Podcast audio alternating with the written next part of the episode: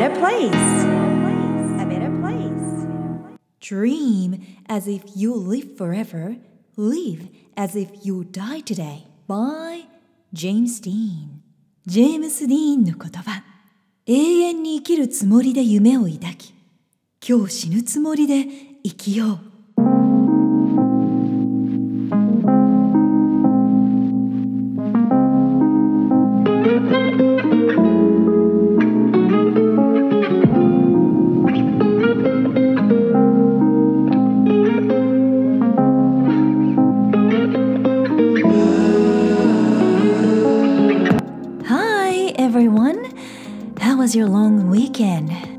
Did you have a good time? I think we have finally started feeling a bit of autumn breeze these days. I'm really happy with this season. We consider this season is really good for learning something new, reading books, exercise, and enjoying seasonal food, right? I especially love that foodie part. Today, I'll be introducing five good habits that you can have to boost your happiness and well-being. 皆さん、ナビゲーターのさゆりです。3連休いかがでしたか楽しい時間過ごせましたかスポーツの秋、食欲の秋、読書の秋、学びの秋、なんかもうやっとこのシーズンやってきたという感じで待ち遠しかったですよね。この夏やりたくても暑さで集中できずに進まなかったことに取り組んでみるいい季節じゃないかなと思います。私は年始に立てた目標をちょっと先日見直してみたんですけれども一つまだ手をつけていなかったことがありました息子たちとか家族とか受講生の英語力と進路の目標を達成するということにちょっと前半ね集中していたのでだいぶそちらの方は進んできましたので体重を何キロ落とすという目標があまだ達成できてないなと気づいてあの最近ね朝晩涼しくなってきたところで本格的に取り組んでみたんですけれども2週間で2 5キロスーッと落とすことができましたなんかね心も体も本当に軽くなるんですよね気持ちいいです I'm talking about how I lost a few kilos recently because today's habit for well being is exercise. Are you doing some exercise regularly? For the past few weeks, I have prioritized exercise more and tried to control my diet and supplements, and I did it! I lost a few kilos! 英語のプログラムを作る時もそうなんですけれども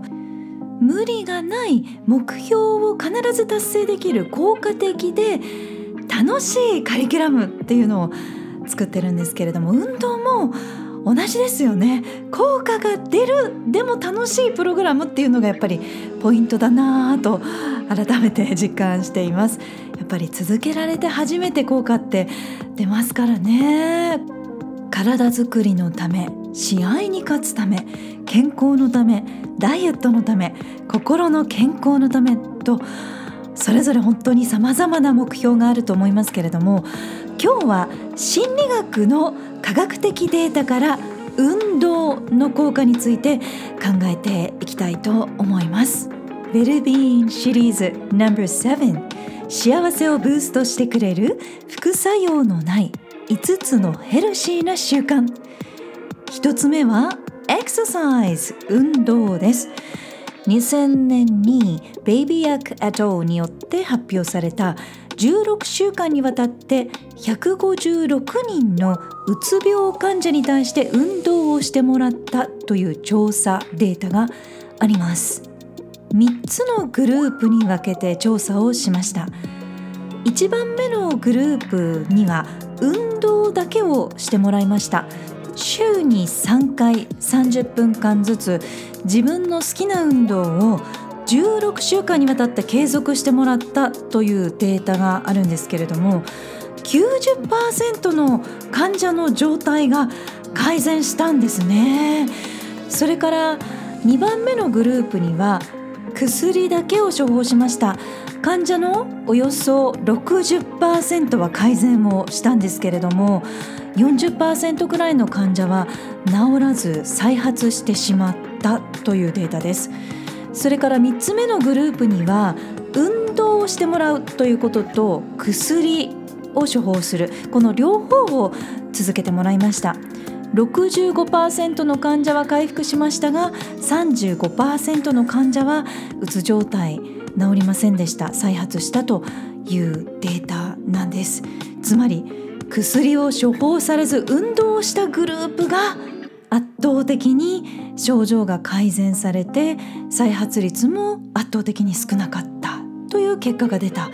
ということなんです。もう一つのデータご紹介しますヒルマン・エトーの2008年のフィットネススコアと数学の成績についての関係性を調査した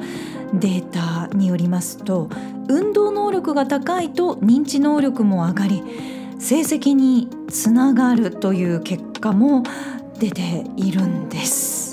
でこれは子どもだけではなくってなんと高齢者に対して行った調査でも同じように運動能力が認知能力を高めるという結果が出たということなんですよね。もう本当に体を動かすことって大切なんだなぁとこう自分が体を動かすだけでも前向きな気持ちになりますけれどもやっぱりこのようにデータで証明されるとすごく説得力があるなと思います無理に学力を上げようとしたり薬だけに頼って病気を治すというのではなくってやっぱりこう自分だけじゃなくて子どももライフスタイル全体を見直す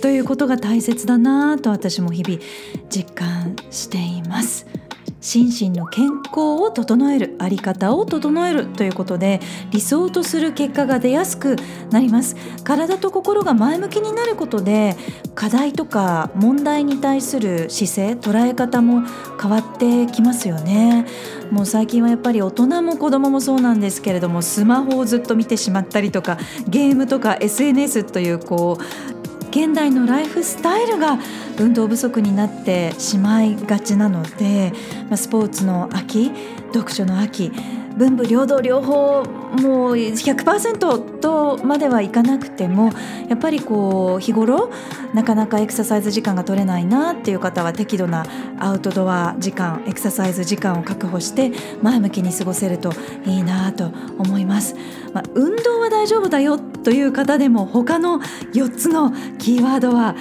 どうでしょうか？幸せをブーストしてくれる5つの習慣残りの4つもお楽しみに。あなたのお気に入りエクササイズは何ですか？さ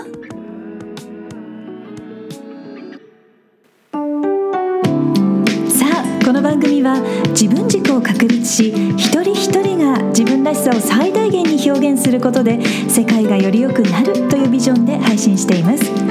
私一人だけではなく世界の声そして皆さんからの声もお届けできたらいいなと思っています。さんからのメッセージご質問リクエストも受け付けています。インスタグラムはさゆりセンス。スペルは SAYURISENSE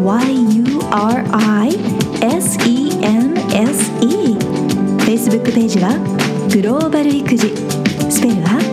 GLOBALIKUJI で検索してぜひフォローやメッセージでつながってくださいね。